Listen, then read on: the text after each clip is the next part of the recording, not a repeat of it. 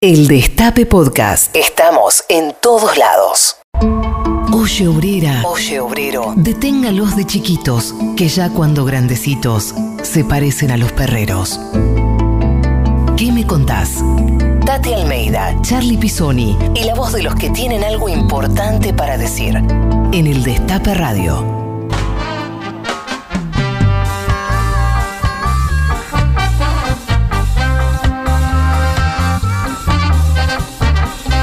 Buenos días a todas, buenos días a todos. Esta es una nueva edición de ¿Qué me contás? Son las 12.08 en la ciudad autónoma de Buenos Aires y aquí estamos. Mi nombre es Charlie Pisoni y una nueva edición aquí en esta radio en el 107.3. Como todos los sábados de 12 a 1 y media, te estamos acompañando con nuestra queridísima allí en su casa, cuidándose, Tati Almeida. Hola, ¿qué tal? ¿Cómo estás? ¿Cómo están todas, todes, queridos oyentes? ¿Cómo estás vos, Tati? Bien, querido. ¿Cómo fue bien. tu semana? Contanos tu semana. Y bueno, mira, con cantidad de Zoom, de entrevistas, de, bueno, mis nietos que se turnan, salimos a caminar. Mm. Así que, mira, aburrida no he estado, ¿eh? Desde ya. ¿Cuántas veces te han pedido, eh, porque me lo piden a mí también, me mandás un videíto?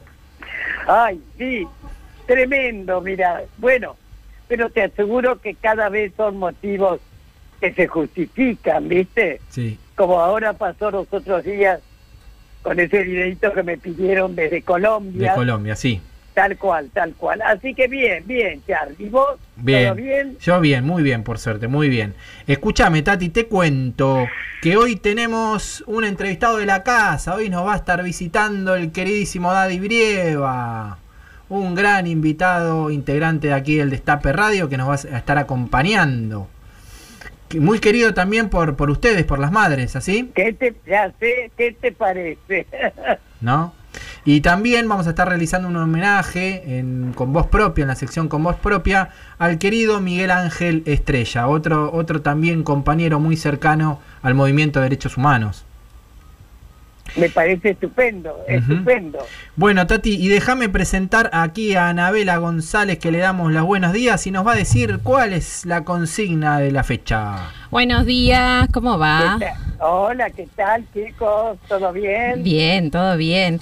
Y hoy, como tenemos este invitado especial, queremos que eh, nos respondas la consigna a arroba que me contás en Twitter y en Instagram. Porque hoy el invitado es un mago del tiempo, entonces queremos saber, saber, si tuvieses una máquina del tiempo, ¿a dónde te gustaría volver? Contanos en nuestras redes y al WhatsApp del Destape al 11 25 80 93 60 y estás participando por una remera de Buena Vibra Remeras. Buenísimo, eh, 11 25 80 93 60. Si tuvieses una máquina del tiempo, ¿a dónde te gustaría volver a vos, Tati? ¿A qué momento del tiempo? ¿Cómo no? Me encantaría volver a cuando tenía 11, 12 años, que vivíamos en Mendoza, en Campos de los Andes, por los pases de mi padre, ¿viste? Mm, Mira, eh, fue divino, nieve hasta las narices, jugábamos con nieve, escondíamos tesoros, andábamos a caballo, con cincha o en pelo, ojo, contra lo que nuestro padre nos decía, porque eran mis padres, fueron personas de avanzada. Pero parece mentira, ¿sabes lo que decía mi padre? ¿Qué? Ustedes las mujeres no salten, porque pueden, ¿qué te parece? ¿Qué nos podía pasar? que nos desvirgábamos. ¿Te imaginás? Le decíamos, sí, papi, ¿qué diablo? Saltábamos, Saltando. en pelo como sea. Y nunca nos desvirgamos, ¿vio?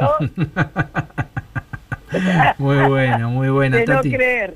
Muy buena la máquina del tiempo, así que pueden estar eh, en nuestras redes o en WhatsApp contestándonos a ver alguna anécdota así como la de Tati que nos, no- nos gustaría escuchar. Eh, y déjame pasar a la música, Tati, porque vamos a escuchar un tema de León Gieco en homenaje a un, un grande, un grande como fue Carlos Mujica, que este 11 de mayo eh, se cumplió un nuevo aniversario del asesinato por Así parte de la AAA, el 11 de mayo de 1974. Vamos a escuchar a León los Guardianes de Mujica, dale Tati, a bailar un poquito ahí, ahí en tu, en tu comedor.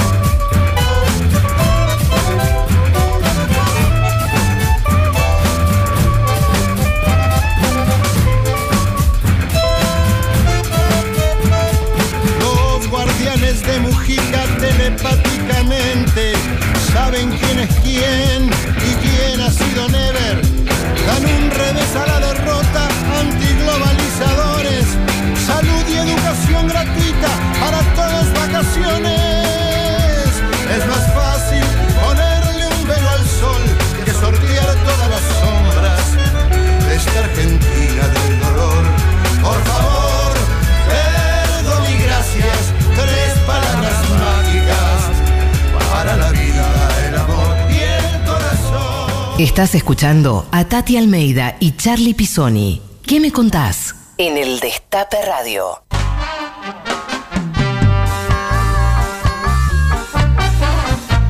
Once 25 80 93 60 el WhatsApp de la radio. Comentanos, contanos si tuviese una máquina del tiempo, ¿dónde te gustaría volver? Y también mandanos mensajes para nuestro invitado el día de la fecha. Hace 15 grados en la ciudad de Buenos Aires, lindo para mm, calentarse una pavita, un matecito y escuchar a nuestro querido entrevistado del día, de la fecha, que se los voy a presentar.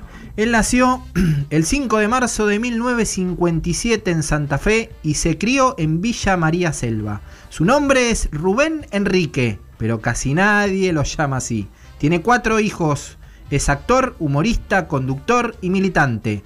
Le gustan los tríos. Es fanático de Colón y de Perón. Compañero de la casa, el invitado del día de hoy es.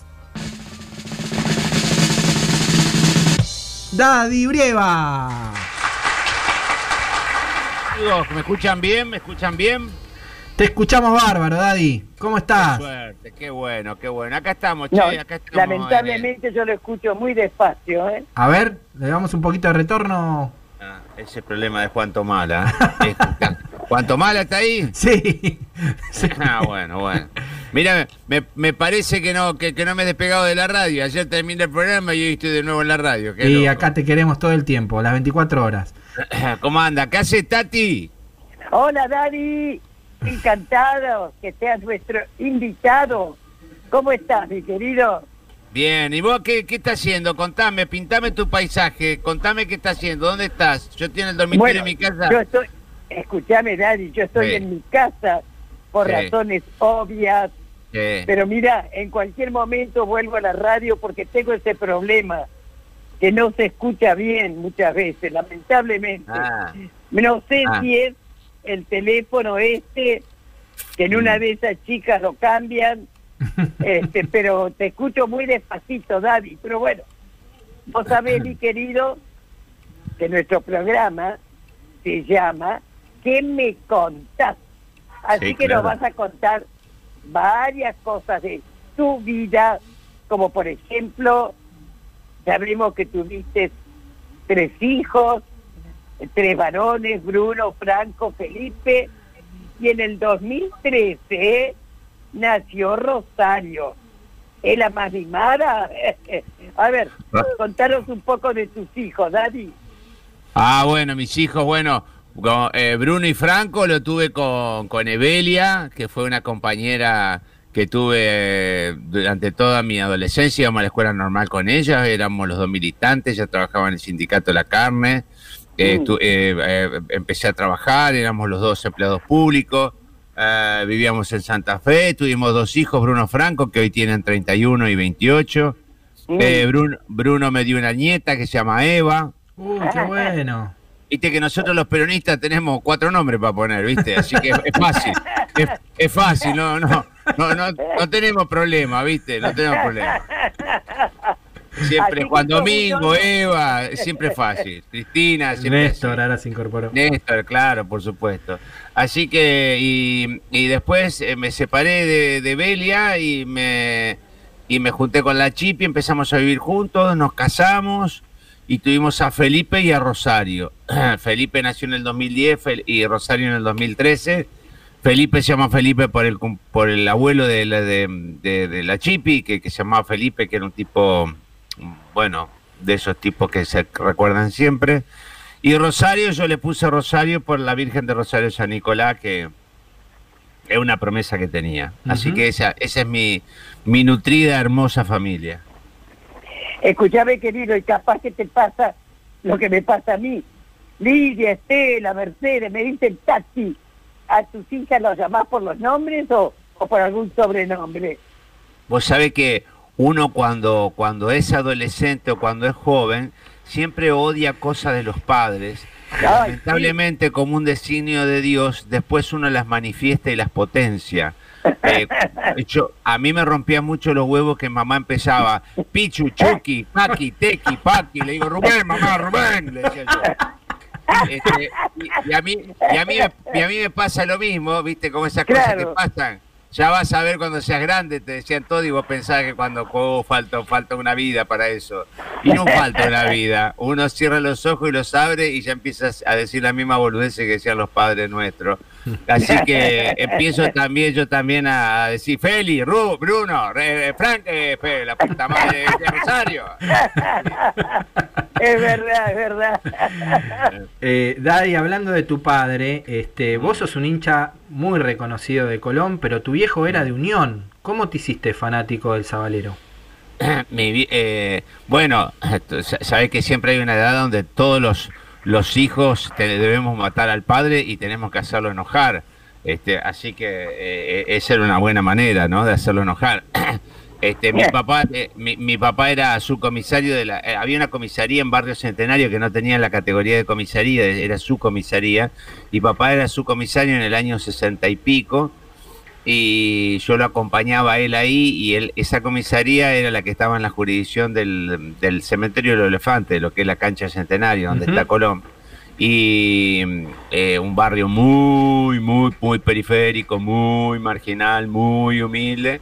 Y ahí yo iba y lo acompañaba a mi papá, y estaba todo el día con él. Cuando no tenía clase, iba y venía los sábados, me la pasaba todo el día hasta las 8 de la noche con él ahí este y, y me llevaba a la cancha y entraba yo entraba a la cancha con los jugadores este Mira, y, y- y bueno y ahí me hice de, de Colón lo vi Colón campeón y todo eso y y bueno esas son las cosas que me identifican peronista sabalero santafesino y y, y, y cómico. Ujú. escúchame querido, la casa de tu abuela Josefa tiene un Oh, ay, sí, tu querida abuela, ¿no? Tiene un significado muy, muy particular, ¿no es cierto? Para vos. Ahora, ¿qué recuerdo tenés de esa casa en Ángel Casanelo 1734? muy pagaría- bien muy, mucha, pagaría pro- mucha, de Dani, mucha pro- paga- mucha pro- sí, ¿Vos sí. pagarías por volver a ver, vivir algo de lo que viviste allí? Bueno, diste en el clavo, porque la máquina del tiempo lo usaría para volver ahí. Yo he hecho Ay, muchos monólogos con mi abuela. Eh, mi abuela, y yo te voy, a, te voy a pintar un personaje que a vos, vos lo vas a tener recontra fresco. Las, las, las, las minas, de las mujeres de antes, mi abuela Sí. estuvo en la guerra, eh, comió mierda, la pasó como el culo, y enterró cuatro hijos antes que ella. eh, Ay, muchas, por Dios. muchas saben de qué se trata, ¿no? Claro. Este, le- se le murieron cuatro hijos, mi abuela murió a los 99 años, le faltaba 20 días para cumplir los 100. Qué bárbaro. Y vos sabés que, y vos sabés que siempre mi abuela, eh, yo siempre le decía con todo lo que le había pasado, pero estoy pintando a mucha gente de antes también, no con esto, ¿no? Mm. Siempre tenían una carita como si hubiesen venido de Disney, ¿no? Eh, siempre era la carita media sonrisa, este, siempre con ojo de buena, si- nada de resentimiento, eh, mucho dolor tapado, eh, na- na- nada de, de, de- de- de- de cero venganza, eh, Claro, cero, bueno. nada, na- nada de eso. Y, viste, y yo siempre digo, abuela, que viviste en Disney, porque siempre tenía como esa carita como que todo estaba bien, como que ya todo proveerá, como que ya va a venir siempre con sus frases, esas frases de antes, viste, de que vos ya sabés, esas frases que tenían las viejas y, y todo eso. Y, y mi abuela, eh, yo, yo tenía una anécdota que ella me llevaba a, a matar los pollos, las gallinas, y era muy chiquitita, pero muy chiquitita, era la, me, debe medir un metro cincuenta y, y- y siempre tenía carita de bueno. Entonces me decía, el grillo, porque me decían grillo a mí cuando era chico, grillo, vamos a buscar coco con la vela de Pepa. Y yo la acompañaba así, viste, con esa bondad, esa viejita buena que apenas tenía la cabeza llena de rulo, con cana, era la, la cara era un mapa de, de, de, de- de arrugas y de arrugas, y los ojos así como medio eh, tristes pero vivaces, siempre con una media sonrisa, esos batones, es, esas bolleros chancleteadas así al final, ¿no? Y entonces llegaba y yo me, me dice, quédese ahí atrás, grillo del alambrado, juicio, hágale caso a la abuela, es juicio. Y ella entraba y agarraba una gallina con la misma carita de, de- de- de- bondad y, de- y la cogoteaba a la gallina y la y, y quedaba la gallina toda cagada, meada, ensangrentada, pataleando. Y yo me di cuenta que mi abuela era el asesino de Milwaukee y yo no me había dado cuenta, ¿viste? Era, era muy, era muy gracioso, era muy gracioso todas esas mujeres que parecían abuelitas, ¿viste? ¿Viste? Abuelitas y abuelitos con cara de Heidi y, y- y en el fondo, a- claro, habían sufrido tanto que te- sabían cómo se hacían las cosas Claro, más fuertes, ¿no? claro. Claro. Eh, Daddy, eh, hace un año te incorporaste a, aquí a la, a la, al Destape Radio. Contanos cómo, cómo fue, eh, cómo llegaste, quién te lo propuso y, y, y qué es lo mejor que te ha pasado en este en tu programa Volvamos Mejores. Eh, a, mí me fue muy difícil, a mí me fue difícil siempre, pero tampoco me reclamo, a mí me gusta cuando me es difícil, para así no me aburro. Eh, yo, la, yo me saqué una foto con Cristina faltando una semana para que se vaya. Mira vos qué, qué, qué, qué, qué- qué- qué- qué visionario que soy. Digo, siempre digo, lo llevé al general, fui soldado del general cu- cuando, en las exequias del general, cuando estaba muerto. Lo fui a visitar a, Mon- a Monzón cuando estaba en Cana, en Junín. Y, me saqué una foto con Cristina cuando, cuando, cuando hace una semana antes que se... Tengo un culo bárbaro, yo, ¿viste?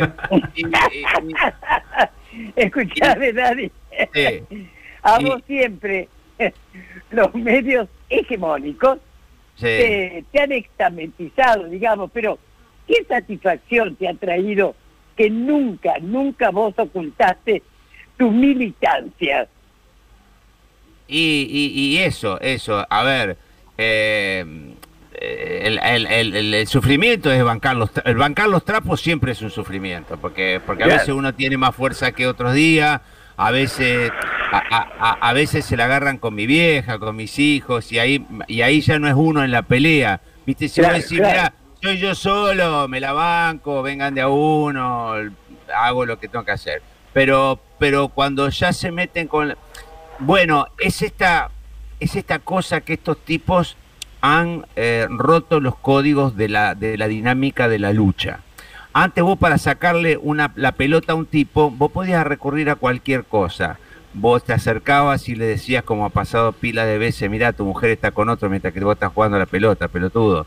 Vos podías pegarle en la rodilla, vos podías tocarle el culo, vos podías hacer cualquier cosa en un partido de fútbol para sacarle la pelota al otro tipo porque no eras tan talentoso como él y, mil cosas. Lo que nunca ibas a hacer es saltar el alambrado y pegarle a la madre que estaba en la platea. Estos tipos han saltado el alambrado y le han pegado a la madre que está en la platea. Estos tipos rompieron la dinámica de la lucha. Claro. Por eso, por eso que ahora está todo como muy enrarecido y, y- y- y por eso que se ha perdido el, el respeto del- de, lo, del- del- de lo que era la, la lucha. En ese sentido, uno este, ha estado, ha estado por, siempre alerta y atento. Eh, Claro. lo, que, lo que me pasa en la, en la- en- en- en- hace 20 años que no hago una publicidad, te imaginas, con las redes y todo eso, bueno, que ya lo sabes es, es inversamente proporcional a lo que me pasa en la calle. En la calle Claro. soy co- como una especie de, de gauchito Gil. Digo, en la calle toda la gente este, que es nuestra, por supuesto, me agradece y, se emociona y, y me dice cosas lindas. Pero la verdad es que uno hace lo que tiene que hacer y no lo hace ni por nadie, ni lo hace para que ocurra tal o cual cosa, ni para que te acaricie, ni para que Cristina te llame, ni para que Perón baje de la nube y te diga gracias, Daddy. Uno lo hace por su naturaleza, uno lo hace porque no tiene otra manera de hacerlo, uno lo hace por los 30.000 desaparecidos, uno lo hace porque uno tendría que estar desaparecido y no lo está. Entonces, como, en la- eh, como el soldado Ryan tiene la dignidad de haber quedado vivo y tiene que responder con responsabilidad a esa dignidad y hacer que, la lucha siempre esté viva. Claro. Excelente. Eh, la música acá la elige el entrevistado. Vos elegiste un tema de la Versuit que cantás con la Versuit. Negra Murguera, ¿es así? Sí, Negra Murguera la canto con la Versuit este, al comienzo y, y- y al final también. bueno, vamos a escucharla, dale.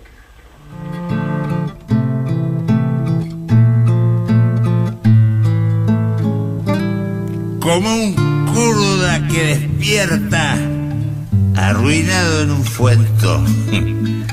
Se levanta y empieza a recordar los sucesos ya lejanos de la noche anterior. Una negra, polvareda y revolcó. Sos la murga que nace en la antaña del malón, de la raza que destila este sudor, con un ojo emparchado y un cacho de corazón. Cuando se pone pura grasa la pasión, murga murguera, agua de zanja, vereda, llévame con vos al suburbio mundano que no tiene escalafón, donde pintan bueno, malo, qué sé yo. La tristeza es un vaso que también se defondó ese día que al tuntún la gambeteó.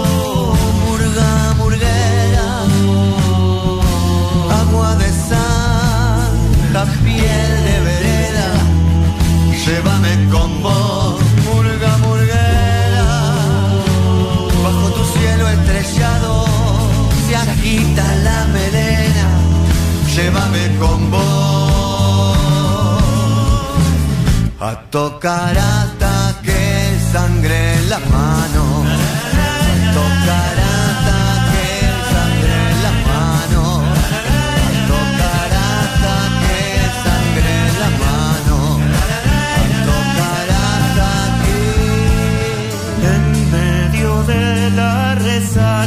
intenta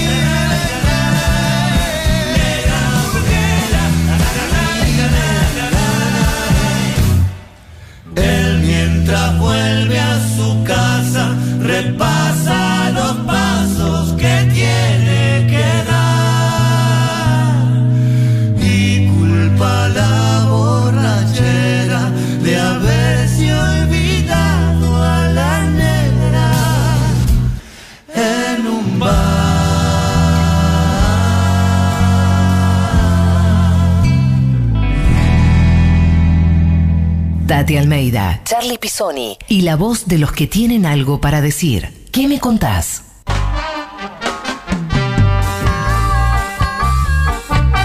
Hola 11 25 80 93 60 estamos en ¿Qué me contás? Y los oyentes y las oyentes nos dicen a dónde viajarían con la máquina del tiempo. A ver.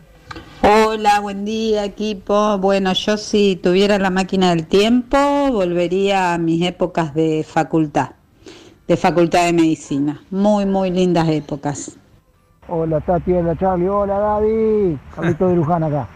Me gustaría volver, sí, por supuesto, a muchos lugares comunes, podría ser 55, 45, 43, para conocer la general, qué sé yo, pero me gustaría volver al 2010, los festejos del Bicentenario, que los vivimos en tiempo real, todos los peronistas. Qué lindo recuerdo, qué lindo recuerdo. Abrazos. Hola Tati, hermosa, que tuve la, la dicha de conocerte acá en Merlo, en la municipalidad, en la, en la biblioteca. Eh, sos un encanto. Bueno, eh, ¿qué lugar me gustaría viajar en el tiempo? Mira, cerquita, eh, no, no, y no tan imposible, lo único que es imposible por el- cuando tenía los chicos chicos e iba en todo el verano a, a la Lucila del Mar. Amo ese lugar y tu invitado lo conoce muy bien. Un beso, chicos. Pegada, Marta de Merlo, pegada a la radio El Destape. Muchas gracias, muchas gracias a los oyentes y las oyentes. Eh, seguimos con nuestro entrevistado el día de la fecha, nuestro querido Daddy Brieva. Tal La cual, Lucila- tal cual. La, la Lucila del Mar, eh, hay gente que lo está escuchando, mi amigo Fernando. De ahí, hay, hay, vos sabés que hay una tropa maravillosa y el trencito de la alegría tiene personajes peronistas. ¿Vos, no- vos lo sabías eso? No, ¿en serio? ¿Quién es?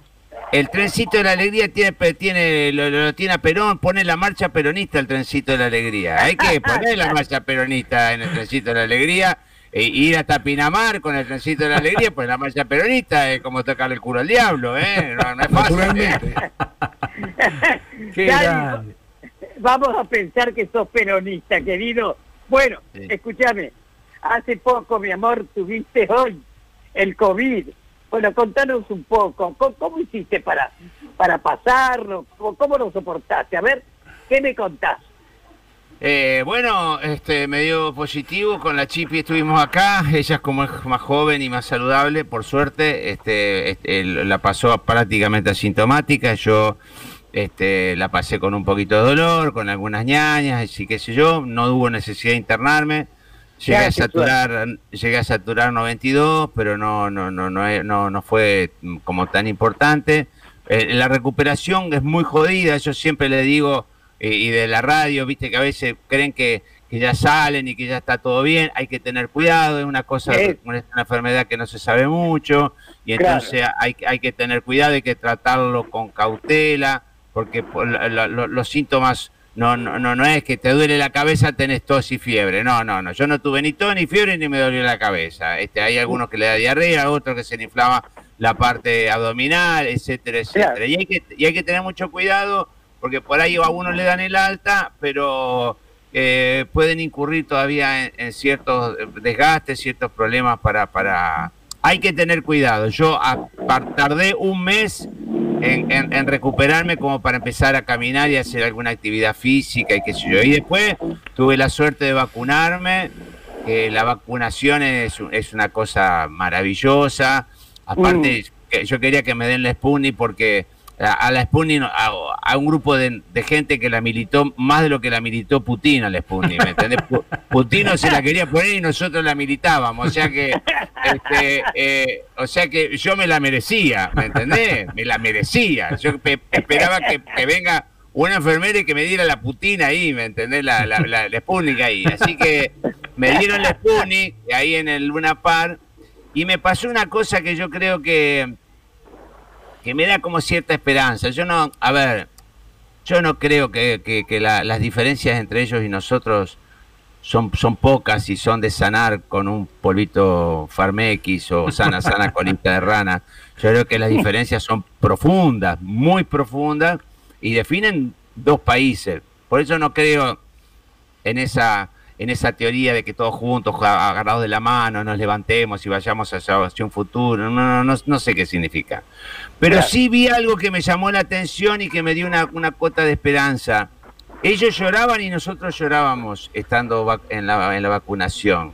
Y, ahí- y me sentí este, como, que, eh, eh, como que no había grieta ahí, ¿no? O sea, a ellos les significaba lo mismo que a nosotros. O sea, Claro, no claro. obstante haber puesto palos en la rueda y haber hecho todo eso y haber eh, aires libertarios, esquema de barbijo, eh, veneno de la vacuna, bla, bla, bla, bla, que ustedes ya lo saben.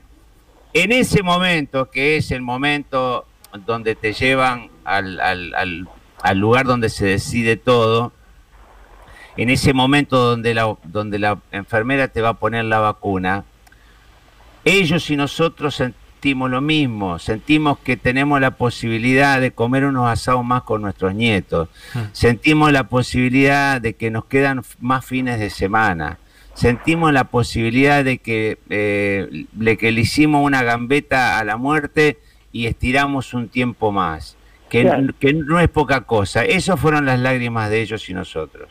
Mira, Daddy, este, hace un tiempo contaste que te resultaba difícil hablar un poco en serio de tus pasiones de Colón y del peronismo, pero contanos, hablanos este, que no en serio de tus otras pasiones.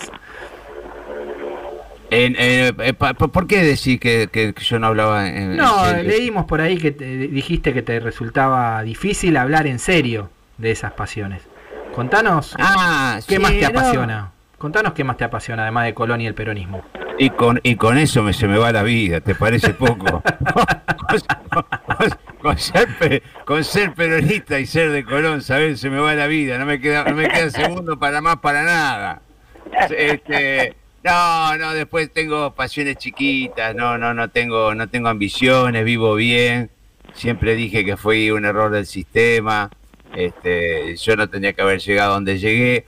Aunque en el año 73, cuando empecé a hacer eh, teatro, tengo que reconocer de que eh, esa época nos hicieron salir a todos de la misma línea. En una carrera de espermatozoides nos hicieron salir todos de una misma línea.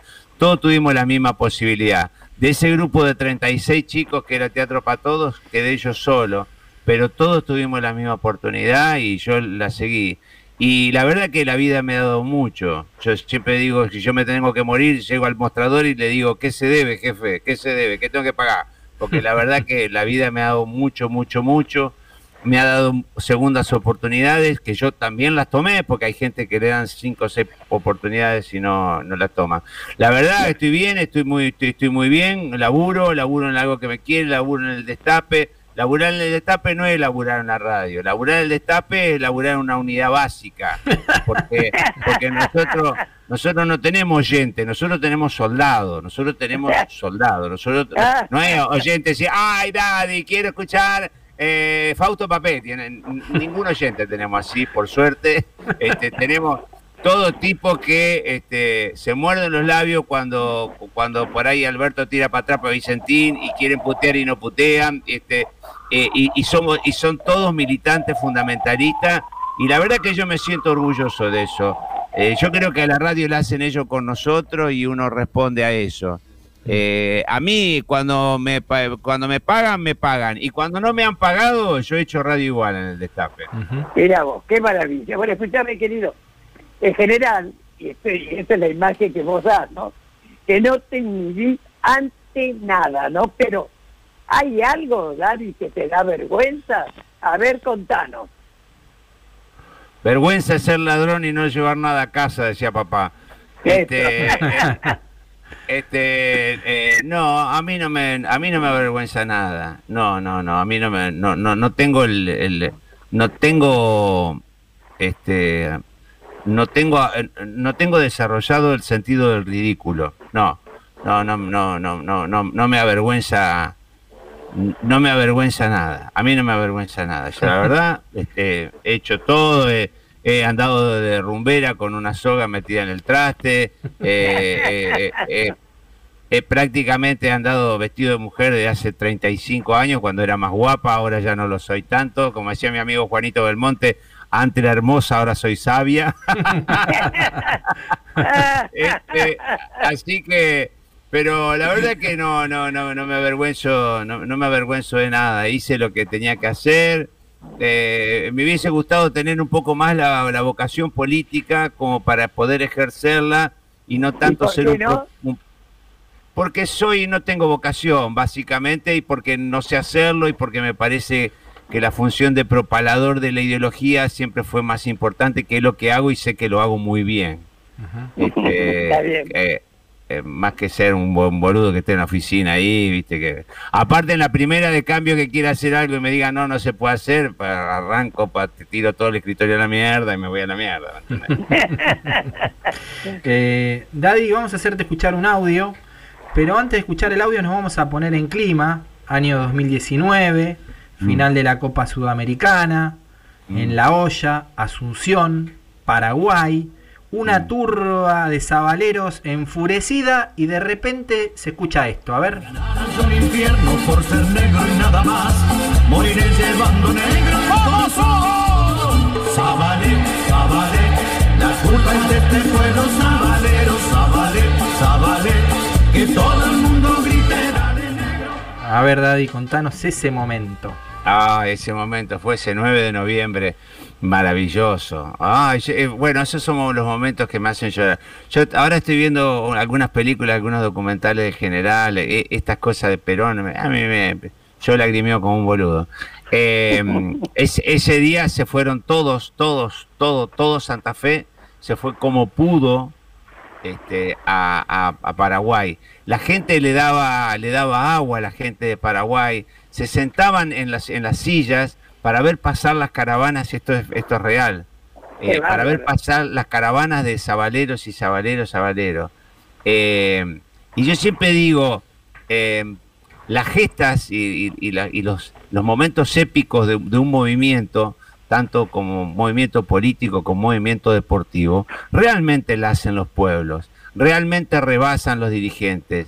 Si los dirigentes están al- a la altura de ese momento histórico, está bien, pero si no están a la altura de ese momento histórico, la gesta no se cae abajo.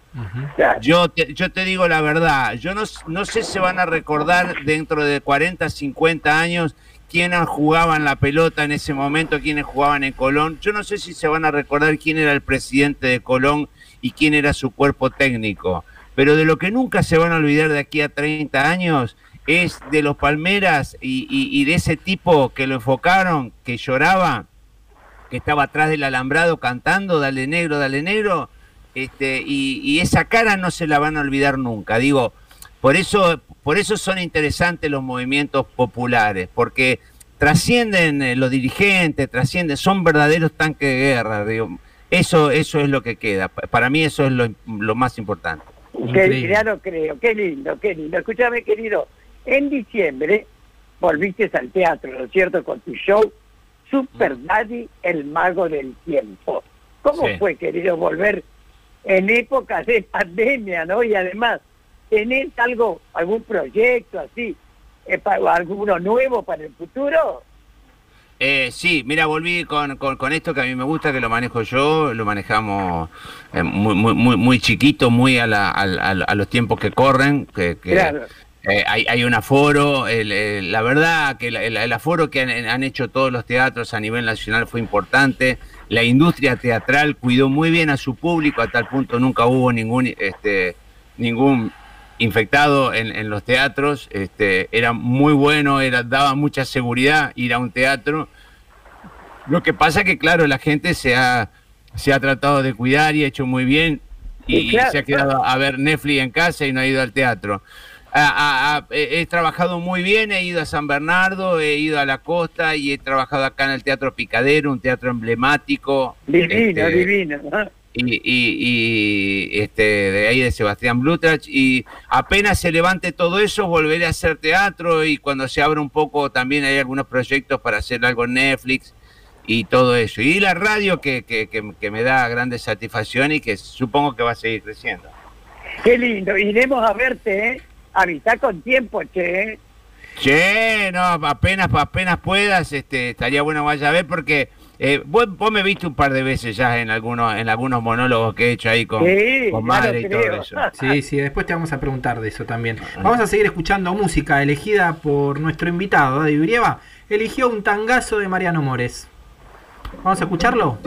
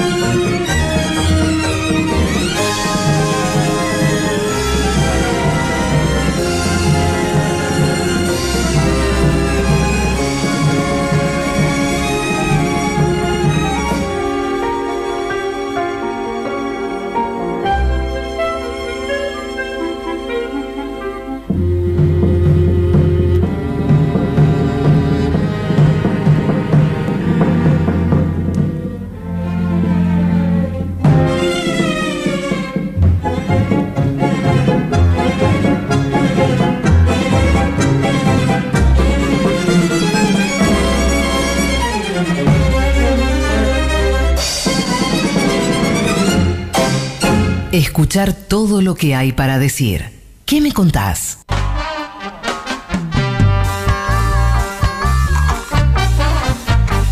Seguimos en ¿Qué me contás? Más mensajes de nuestros y nuestras oyentes. Hola Tati Charlie, espectacular el invitado de hoy. Abrazo grande para el compañero Daddy que siempre aguantando los trapos. Javier de la Prida, abrazo para todos. Gracias. Hola, buenos días Tati y todos los compañeritos de la mesa. Habla Norma de Villa Pueyrredón. Eh, ¿Qué decir del invitado de hoy que yo no le haya dicho a él? Eh, es un genio, un capo, un compañero, un compañero. Y respecto a la máquina del tiempo, me encantaría revivir los 13 años cuando empecé eh, la escuela secundaria. Lo disfruté muchísimo, disfruté muchísimo esos años. Bendiciones para todos. Muchas gracias. Hola Tati, hola Daddy, hola compañeros del Destape. Bueno, si tuviera que viajar en el tiempo, no mucho, no me extendería mucho. Unos pocos años atrás en la década ganada y esas plazas llenas de compañeros que miramos, sonreímos, nos mostramos la bandera, nos mostramos la remera, nos mostramos la camiseta, nos comemos un chor y nos tomamos una birra al terminar el acto, vamos al colectivo y venimos dormidos en el colectivo hasta el pueblo otra vez. Eso nomás. Mira qué lindo. Qué lindo, y como decía un oyente anteriormente, qué bueno que estuvo la fiesta del Bicentenario, qué inolvidable esa fecha, ¿no? Porque fue como una, como vos decías antes, con- con esa, ese gran festejo que, que- hicieron los abaleros, el, el festejo del Bicentenario fue un- una fiesta popular eh, inolvidable también, ¿no? Uno de los grandes momentos de esta máquina del tiempo. Tati, Exactamente. Bueno, David, se dice, ¿no? Que el arte es político. Ahora, ¿por qué crees que, que nuestro país, qué sé yo, gran parte, gran parte decide no involucrarse en la política? ¿Qué me contás vos? Y porque la, la, la, la política genera un porcentaje amplio de, de- no vender. O sea, si vos vendés almohadones y, te lo, y lo metés en la política, lo más probable es que el 40% de almohadones no lo vendan. Pero, pero para el que vende almohadones eh, eh, es un mal negocio y a lo mejor debería no meterse en la política. Ahora, el artista que tiene que renegar su corazón, su condición de artista, su pasión, que es como vender aire, para que la mitad de la boletería compren entradas para ir a verte, me parece tan miserable, me parece tan poca cosa. El artista, que es el que tiene que poner palos en la rueda, el artista es el que tiene que trabar el sistema para que el sistema se pregunte si ese sistema es, si no es sistema. El artista es el chajá, es el, el veedor del- de, de- de la copa, pero no lo digo así por una cuestión épica, que soy el veedor, que soy el, el juez del, del- del mundo. No, es el tipo que tiene que estar haciendo preguntas y, y- y- y estar este, en, en todo momento preguntándose el porqué de las cosas, y si está bien y si está mal. Este, y, se- y la- y la incorrección, la incorrección la, la tiene que meter el artista. Yo la verdad que yo no, no, no, todos me dicen, ¿por qué, Daddy, vos ahora, mirá que hay mucha gente aquí? La verdad que no. Eh, en en un mundo injusto, este, si todos te quieren, alguna de las dos cosas son mentiras. Eh, este, la, la verdad que no, no, no, está bueno que todos te quieran porque este, ayer me decía un, un dirigente que, que, que el peronismo de Córdoba es un peronismo a la cordobesa y que tiene el peronismo sojero. Yo dije, para mí es un oxímoron, una contradicción tan grande, pero a lo mejor debería pensar en eso, porque tampoco me es mucho negocio saber de que vamos a estar toda la vida así ellos y nosotros. Pero bueno, eh, yo no creo en el, an- a- el an- aniquilamiento del enemigo. Yo no creo en el, lo digo dos veces para que se entienda. Yo no creo el- en el aniquilamiento del enemigo. Creo en la pulseada, creo en la lucha y en, y en, y en sobreponer y en, y en poner sobre la mesa lo que, lo que a uno lo identifica. Creo que en esa hinchada uno debe ganarla, pero yo no creo, sea, no, no, no es negocio que el, que, que- que el enemigo se aniquile, no, no, no, no es mi, por lo menos no es mi intención. Totalmente. Eh, te vamos a hacer escuchar otro audio, Daddy. A ver, Juan. Yo, Cristina Fernández de Kirchner, juro por Dios, la patria y estos santos evangelios desempeñar con lealtad y patriotismo el cargo de vicepresidenta de la Nación y observar y hacer observar, en cuanto de mí dependa, fielmente la Constitución de la Nación Argentina. Si así no lo hiciere, que Dios, la patria y el pueblo, como siempre, me lo demanden. Gracias. Ahí estaba, Cristina asumiendo como vicepresidenta de la Nación. ¿Qué Sí. Sí. ¿Qué, qué, qué, qué querés que te diga? Y lo que Eh, quieras. Ah, ah, no, no, no, pensé que empecé. Este, yo, eh, Cristina para mí es, eh, si, si Perón hubiese tenido una hija, de- debería haber sido Cristina. Si- sin duda, bueno, se fue de la plaza, así que eh, parte de pa- parte de esa postal ha quedado así. Las hijas hacen enojar a los padres y Cristina hubiese sido una hija directa de Perón. Me parece que Cristina está, vienen, viene ella, vienen 10 lugares vacíos, después viene el segundo. Me parece que Cristina ha sacado, a mí me hubiese gustado coachearla a Cristina en lo que es la comunicación. Ella eh, tuvo una época donde hablaba y la voz se le iba como Evita, ¿te acordás? Cuando era senadora. Después tuvo otra época donde ella se ahogaba mucho y hablaba así. Después tuvo épocas como de Cris Morena, donde empezaba así, se acomodaba el pelo, no sabía qué hacer con las manos. Eh, yo, el- el, eh, Viste, bueno, porque también debe tener sus inseguridades, no, no, no. Pero todo eso se coachea, ¿no? Se coachea. Y ahora está en un lugar de sabiduría total, este, donde ya no se queda más sin voz, quiere decir que el puente entre, entre la cabeza y el corazón lo tiene recontra asimilado y aceitado. Eh, y- y la verdad, la verdad que cuando se calla es maravilloso, porque como, como- lo de enfrente, viste, como cuando se calla es el, el- el- el- silencio, el silencio de Cristina. Y cuando habla es porque habla. Y si está atrás de un barbijo, es qué gesto estará haciendo atrás de un barbijo. ha creado, ha creado un personaje, Cristina, de- eh, prácticamente mágico, ¿no? Como de, de Marvel, de Marvel, ¿me entendés? Este, esta cosa de, de- de no saber qué es lo que va a hacer, cómo lo va a hacer. Y, y me- yo lo único que, que- a mí siempre tengo para, para decirle a ella y siempre que, puedo se lo digo, se lo mando a decir, es que yo- soy perro de Cristina me considero un orgulloso perro de Cristina. Lo que pido es que me diga, este, cáchele o hagas el muerto, porque la verdad que no me da ninguna orden. Y, no sé si soy un perro pelotudo, no sé si traerle el diario que me diga, acá andá, perro chupaculo, si, si ladro, me- que me diga, eh, boludo, te la pasaste día ladrando, no me deja dormir la siesta. Si le llevo una pantufla, que me diga, no me traiga la pantufla. Digo, no sé qué hacer porque ella no dice qué hacer. Entonces, me gustaría, ya que soy perro de Cristina, que me diga, cáchele o muerto, pero que me dé una orden. Este, Daddy, hace, hace un tiempo estuviste eh, colaborando en una actividad de Madres de Plaza de Mayo, línea fundadora. Contanos por qué te sumaste. Eh, vos sé que fueron tantas que no me acuerdo en, en qué, pero... Exacto, Sí. hubo muchas veces. Hubo muchas, hubo, veces. la, la que sí. nos acordamos de la última haciendo un stand, uno de tus de tus sketches, ¿no? Sí, pero eso fue Ateneo, allá parece, ¿no? ahí en, en- en- para, para octubre, fue eso para el, para el para ¿cómo el- se llama? Pa- Para, lo de Exacto. Víctor o, o fue para cuando los presos o fue los No, presos no. allá en, en Roma. Fue eh, No. creo que fue un aniversario de madres en el NDA Ateneo, ¿no? Pero bueno. bueno, estuviste en el Ateneo Ah, cuando, sí, sí. cuando era aniversario de las madres. Un aniversario.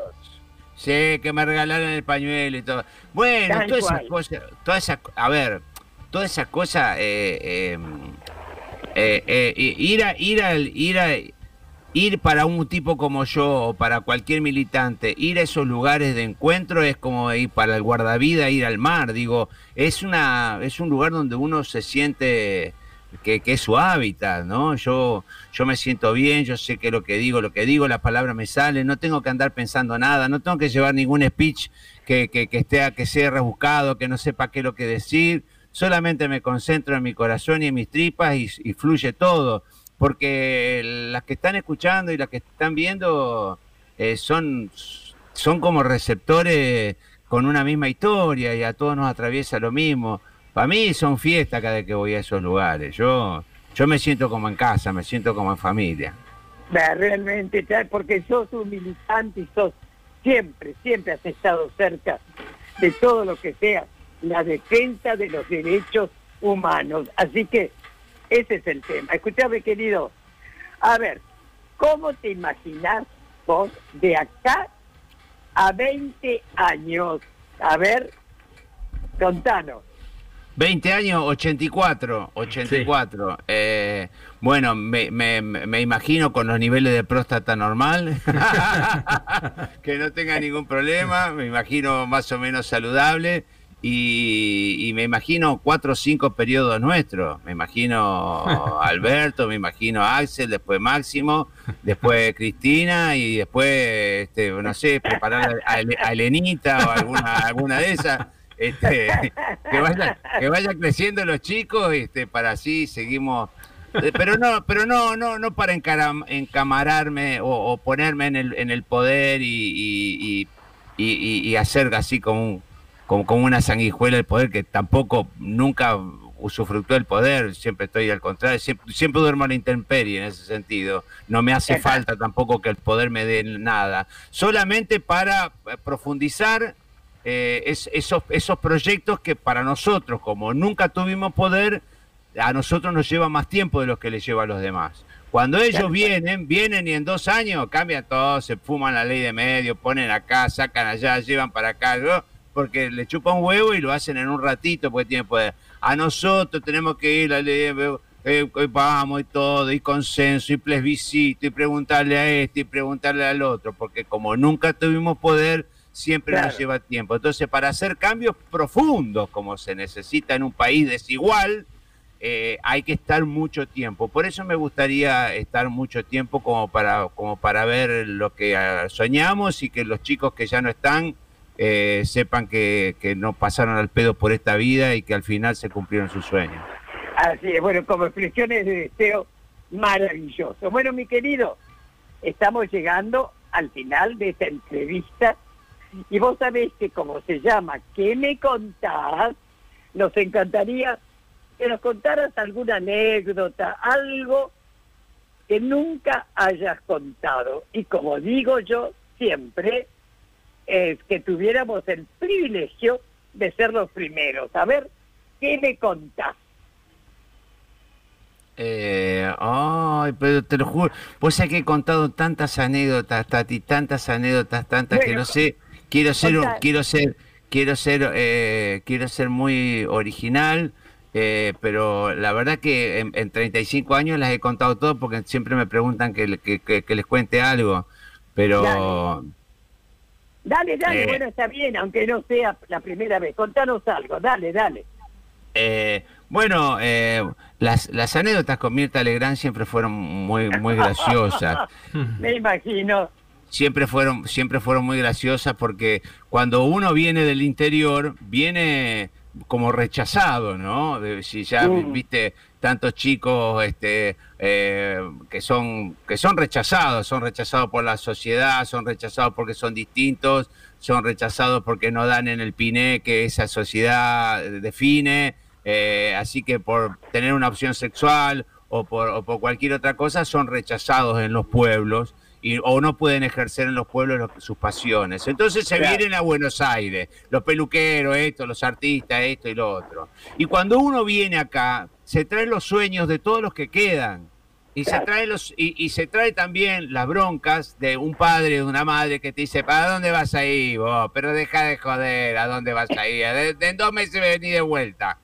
Entonces uno cuando llega acá, llega con el palo, contra el cuchillo entre los dientes como para no volver nunca más a tu pueblo, pero no nunca más de, de- de negado, sino vol- no volver nunca más porque no volver con un triunfo, con estas cosas que, que, que la sociedad capitalista te dice triunfar. En ese sentido, cuando llegamos con mi grupo, fuimos al- a, lo de Mirta Legrand y realmente te- sabíamos que teníamos que hacer todo lo posible como para que quede algún recuerdo de eso. Hicimos todo lo posible, nos pusimos en pedo, nos, nos, nos, eh, este, eh, nos vestimos de mujer, hicimos todo. Estaba Fernando, Fernando de la Rúa, y yo estaba haciendo un personaje de Mucama y estaba Fernando de la Rúa todo circunspecto, pobrecito, y agarra y le digo, don Fernando, don Fernando, eh, ¿usted siempre fue radical? Y él me dijo, de toda la vida.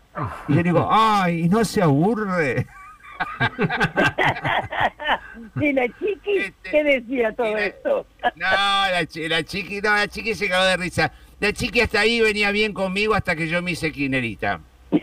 Como siempre, como siempre pasaba. El peronismo mío nunca molestó, siempre molestó el kirchnerismo, porque el peronismo de los 90 era como un campeón mundial que tenía Alzheimer o que tenía Parkinson. No molestaba, no molestaba. Era solamente una leyenda. Este, el, el peronismo combativo fue el, el de Néstor y Cristina que empezó a tocar el poder y ahí donde vino el odio de nuevo y de ahí donde donde, donde ahí pues, Mirta se volvió, pero siempre me tuvo como mucha mucho respeto y yo siempre contesté a la altura de lo que se debía contestar, así que Claro, bueno, por eso es todo. supuesto. Bueno, qué lindo, Daddy. Todavía no terminamos, pero desde ya te agradecemos muchísimo, viejo, que nos Bueno, muy acompañado, nos has hecho reír, emocionar, en fin. Muchísimas gracias, Daddy. ¿eh? Muchas gracias, que- muchas gracias. Muchas gracias, Daddy, por, por, por habernos acompañado y, y- y te escuchamos todos los días en Volver Mejores.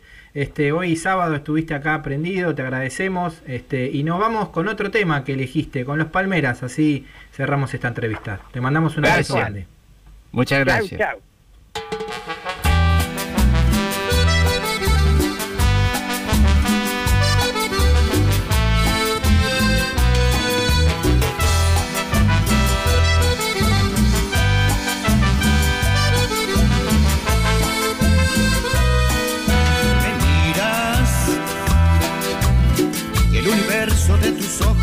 Cuenta todo. Me hablas y me preguntas al oído si te quiero un poco. Me abrazas y tus palabras son ¿qué pasará mañana cuando te hayas ido? ¿A quién podré contarle que te siento lejos? Mañana rosas para cuando brille el sol. Yo te diré, temblando la voz, el tiempo va deprisa y ese día que soñamos vendrá. Y apaga la luz, la noche está marchándose ya. Y tú te vas. Yo te diré, temblando la voz, el tiempo va deprisa y ese día que soñamos vendrá. Y apaga la luz, la noche está marchándose ya.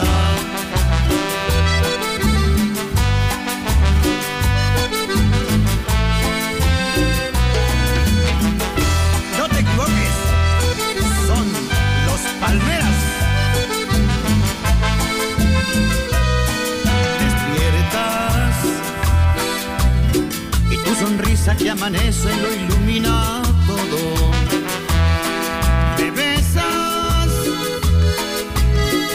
las palomas de tus manos me acarician todo. Preguntas y tus preguntas son ¿Qué pasará mañana cuando te hayas ido? ¿A quién podré contarle que te siento lejos? Mañana se dormirá el amor y guardará sus rosas para cuando brille sol. Yo te diré, temblando la voz, el tiempo va deprisa y ese día que soñamos vendrá. Y apaga la luz, la noche está marchándose ya. Y tú te vas. Yo te diré, temblando la voz, el tiempo va deprisa y ese día que soñamos vendrá. Y apaga la luz, la noche está marchándose ya.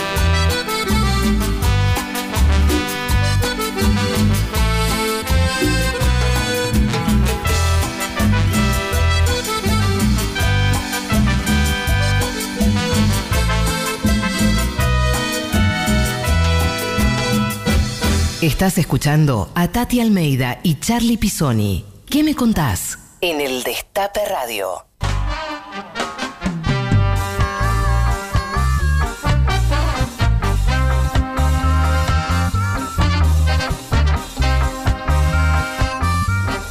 Tenemos más mensajes en el 11 25 80 93 60. Los y las oyentes se siguieron comunicando para dejarnos sus voces. A ver. Hola Charlie, hola Tati. La verdad es que por eso me gusta escucharlo a Daddy todas las tardes porque no tiene filtro y porque no tiene vergüenza de nada, al igual que unos cuantos, pero bueno, me incluyo en esos. Eugenia, besos. Hola Tati, Carlos y todos los que están allí. Bueno, soy Daniel de Benavides, este, como siempre escuchándote. Qué lindo invitado que tenés hoy, que también lo escucho todos los días, así que todas las tardes escucho ahí Volver Mejores y hasta tuve la fortuna de ganarme una, una remera con la cara de Tati que dice Volver Mejores. Así que bueno, eh, con la cara de Daddy, no de Tati. Así que bueno, eh, ahí lo sigo escuchando. Un beso enorme. La máquina del tiempo. Bueno, la gloriosa JP. Me encantaría volver a mi juventud en los 70, en la gloriosa JP, donde esa masa de jóvenes irreverentes salíamos a glorificar al general. Me encantaría volver ahí.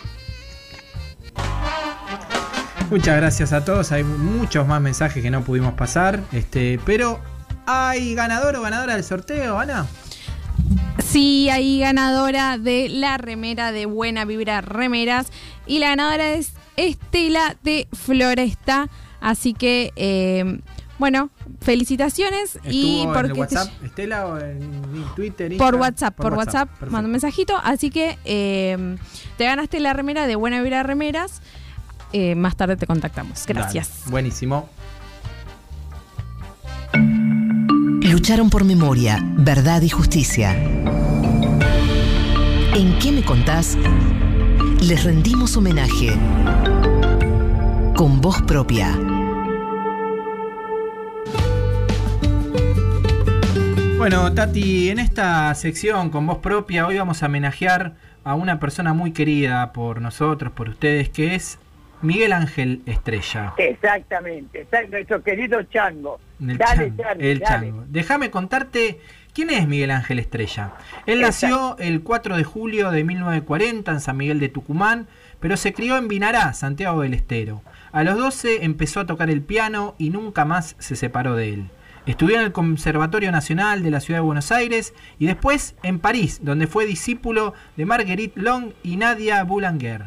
En el 76 debió exiliarse debido a que comenzó a ser perseguido por la dictadura y pudo salir después del país. eh, perdón, poco después de salir del país fue secuestrado por grupos paramilitares en Uruguay. Lo llevaron a una casa clandestina cercana al aeropuerto de Carrasco donde fue torturado. Más tarde lo metieron preso en un penal en donde estuvo dos años. Fue liberado gracias a la presión internacional ejercida por artistas y pensadores de renombre mundial como Nadia Boulanger, Yehudi Me- Menuhin. Eh, además, este, la UNESCO jugó un papel muy importante para su liberación. Miguel Ángel militó activamente por los derechos humanos y por la difusión de la música como un instrumento de defensa de la dignidad humana. De esta manera, el 10 de diciembre de 1982, fundó la ONG humanitaria adjunta a la UNESCO sin fines de lucro Música Esperanza, con el objetivo de devolverle a la música su rol de comunicación social, de puente entre culturas y de instrumento para la paz. Además, la fundación, junto a las Madres de Plaza de Mayo, línea fundadora, crearon la Escuela Popular de Música dictada, que se dicta en la ex ESMA. En 2003 fue nombrado embajador argentino ante la UNESCO, cargo que ocupó hasta el 2016 y actualmente es director de la Fundación Argentina de la Universidad Internacional de París. Escuchamos un audio de Fátima Cabrera hablando de Miguel Ángel.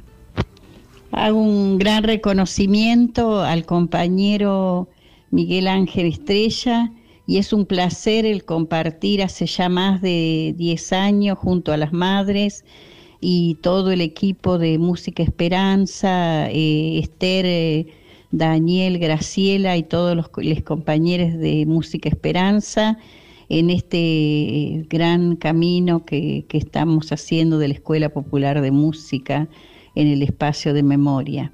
Gracias Miguel por toda tu lucha, por elegir siempre eh, este, que llegue la música al pueblo por, por tu gran trayectoria y por poder compartir con nosotros, eh, a pesar de que hoy estamos más lejos, y las madres, este, toda tu, experiencia y, y bueno, y toda tu, tu humanidad. Un gran abrazo de otra tucumana y también un abrazo peronista. Muchas gracias, Fátima. Y sabes, Tati, tenemos un audio de Miguel Ángel también. Dale, ¿Lo dale, escuchamos? por supuesto, a escucharlo al chango, dale. ¿Qué tal? Buenas, eh, soy Miguel Ángel Estrella, estoy en París ahora dirigiendo la, la Casa Argentina de la Ciudad Universitaria. Y eh, bueno, Tati, yo te tengo que decir que vos sos parte de, esa, esas mujeres que, mm, que consagraron a partir del amor y del dolor, ¿no es cierto? Eh, entonces tengo, yo veo a las madres como un evangelio de nuestro tiempo. Bueno, a ver, mm, y, mm, me encanta que vos y Charlie hayan decidido eh, dedicarme un programa, muy agradecido tucumanamente y peronistamente también. Bueno, un abrazo bien grandote y todo lo mejor para ustedes. Lindo, ¿no es cierto? Hermoso, Bueno, hermoso. Realmente, fue una, un placer recordarlo a nuestro querido Chango, como le decimos, ¿eh? Estupendo, estupendo, ¿no? Qué persona encantadora. Y pensar que cuando lo torturaron, le decían estos desgraciados que le iban a quebrar los dedos, porque sabían quién era, ¿viste? Mm. Pero bueno, gracias a Dios se salvó, che. Sí, gracias a Dios y gracias a Dios también continúa activo, continúa activo con su fundación y allí también en París y haciendo este proyecto magnífico que ustedes llevan adelante en la Exesma, que es una tecnicatura de música popular que tiene do- casi totalmente. 150, entre 150 y 200 est- estudiantes que, Así- que- que todos los días cursan allí, hoy, hoy virtualmente. ¿no? Pero, pero que le dan, Exacto. le dan vida a esa casa que ustedes tienen en la ¿Cómo Exesma. Así ¿No? es, Charlie. Bueno, mi amor, Bueno. hemos llegado ya al final, ¿eh? Sí, llegamos al final de, de nuestro programa. Hoy, Tati, ¿cómo, ¿cómo viste la entrevista con Daddy? Ay, me pareció divina. Qué personaje. Es una maravilla, porque entre joda y joda, querido, él está permanentemente ahí, ¿viste? mostrándose como es, su militancia. E- Es una maravilla, es una maravilla. Lo queremos muchísimo a David. La la vez que lo hemos llamado, ahí ha estado presente para acompañarnos en lo que le pedimos. No, realmente, vos no te imaginás la cantidad de mensajes que tengo en mi celular. Sí, Todo también, también acá en en- las redes de las redes nuestras y las redes del Destape, muchos saludos para él, porque él es un- un- una persona de la casa, una persona muy querida por esta casa y, y por esta radio, y por eso también se lo, se lo quiere tanto. Exacto, exactamente. Así es, querido. Bueno, déjame despedir al equipo que nos acompañó hoy aquí en la operación técnica bancando los trapos, el compañero Gallina, este, que estamos eh, ahí expectantes con los casos de COVID que se dan en River, que se acaban de confirmar 10 a 12 casos, estamos expectantes ahí del partido de mañana. El querido Juan Tomala en la producción, Lalo Recanatini, Anabela González, Belén Nazar, Caro Ávila y en las redes Caro Ortiz estuvieron aquí acompañándonos hoy, querida Tati. Y además, Charlie, no dejemos de mandar un fuerte abrazo solidario a nuestros hermanos colombianos por lo que están padeciendo, ¿eh? Un abrazo grande y mañana vos vas a estar participando de un festival virtual que, que- se da, que, que se da a través de las redes, que se llama Somos Antídoto, así que los invitamos mañana a las 17 hora Argentina, canal de YouTube de la EFAC, así lo pueden buscar, este canal de YouTube de la EFAC. Eh, Somos Santino, un, un festival donde está León Gieco, está este, bueno, un montón de cantantes latinoamericanos y donde vos también dejaste tu, tu mensajito apoyando al pueblo colombiano para que Iván Duque termine con esta represión feroz, con esta masacre que, que- que implementó en Colombia. Tal cual. Bueno, Tati, chicas, te mando un beso es. muy grande. Este, Gracias. nos vemos el domingo, el sábado que viene. Por supuesto, como todos los sábados, a las 12 del mediodía por el Destape, con nuestro programa ¿Qué me contás? ¡Feliz fin de semana! Bueno, Chau, feliz fin de semana para vos también. Y ya viene el Panorama Nacional de Juicios por Delitos de Lesa Moneda, el PANOJU que hace la agrupación Hijos. Y después eh, quédense escuchando Cápsula de eh, Nico Esquivel con toda la programación del Destape que los va a acompañar este sábado soleado en la ciudad de Buenos Aires. Un saludo, nos vemos el sábado que viene. Chau, chau. Panoju. Panorama Federal de Juicios a los Genocidas. Panoju. Panorama Federal Semanal. Panoju 92, semana del 10 al 14 de mayo. Novedades. Santa Fe. Laguna Paiva. El 13 de mayo empezó el juicio a los ex policías Fernando Sebastián Mendoza, Eduardo Enrique Riuli, Rubén Oscar Insaurralde, Antonio Rubén González, Omar Epifanio Molina y Germán Raúl Chartier por delitos de lesa humanidad cometidos entre febrero y abril de 1980 a 11 víctimas, quienes trabajaban en el frigorífico Nelson y conformaron la agrupación sindical La Lucha. Fueron llevadas a varios centros clandestinos de la ciudad de Santa Fe y luego trasladadas a distintas cárceles del país. Tucumán. Nieto 119. Tres ex guardiacárceles fueron procesados por su participación en la apropiación de Mario Navarro, quien nació en el penal de Villurquiza durante el cautiverio de su madre Sara, sobreviviente. Se trata de Daniel Arturo Álvarez, Francisco Alfredo Ledesma y Santo González, quienes tienen el beneficio del arresto domiciliario mientras cumplen condenas de 25, 16 y 12 años en una causa por delitos de lesa humanidad. Ciudad Autónoma de Buenos Aires. Puente 12. La Sala 4 de la Cámara Federal de Casación Penal confirmó las condenas a prisión perpetua para Miguel Osvaldo Echecolatz y Federico Antonio Minicucci, y la de 8 años para Alberto Faustino Bulacio, la de 7 años y 6 meses para Nildo Jesús Delgado y la de 6 años para Daniel Francisco Mancuso. Además, revocó las absoluciones de José Félix Madrid, Carlos Alberto Tarantino y Ángel Salerno. Provincia de Buenos Aires. La Plata, La Cacha. La Sala 1 de la Cámara Federal de Casación Penal confirmó las condenas a prisión perpetua para Miguel Osvaldo Checolatz y Jaime Lamont Smart y ordenó elevar las de Rufino Batalla, Claudio Grande y Raúl Espinosa, inicialmente fijadas en 13 años de prisión. Salta. Metán. Se dispuso la prisión preventiva de los procesados Rafael Rolando Pereyó, ex jefe de la Brigada de Investigaciones, Juan Carlos Corley, ex guardia del Servicio Penitenciario, y Eduardo del Carmen del Valle, identificado en la causa penal como colaborador e informante de las fuerzas de seguridad. Esto pasó.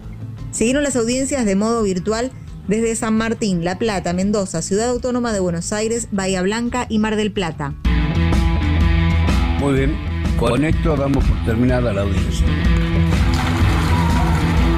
Esto fue Panoju, Panorama Federal de Juicios a los Genocidas.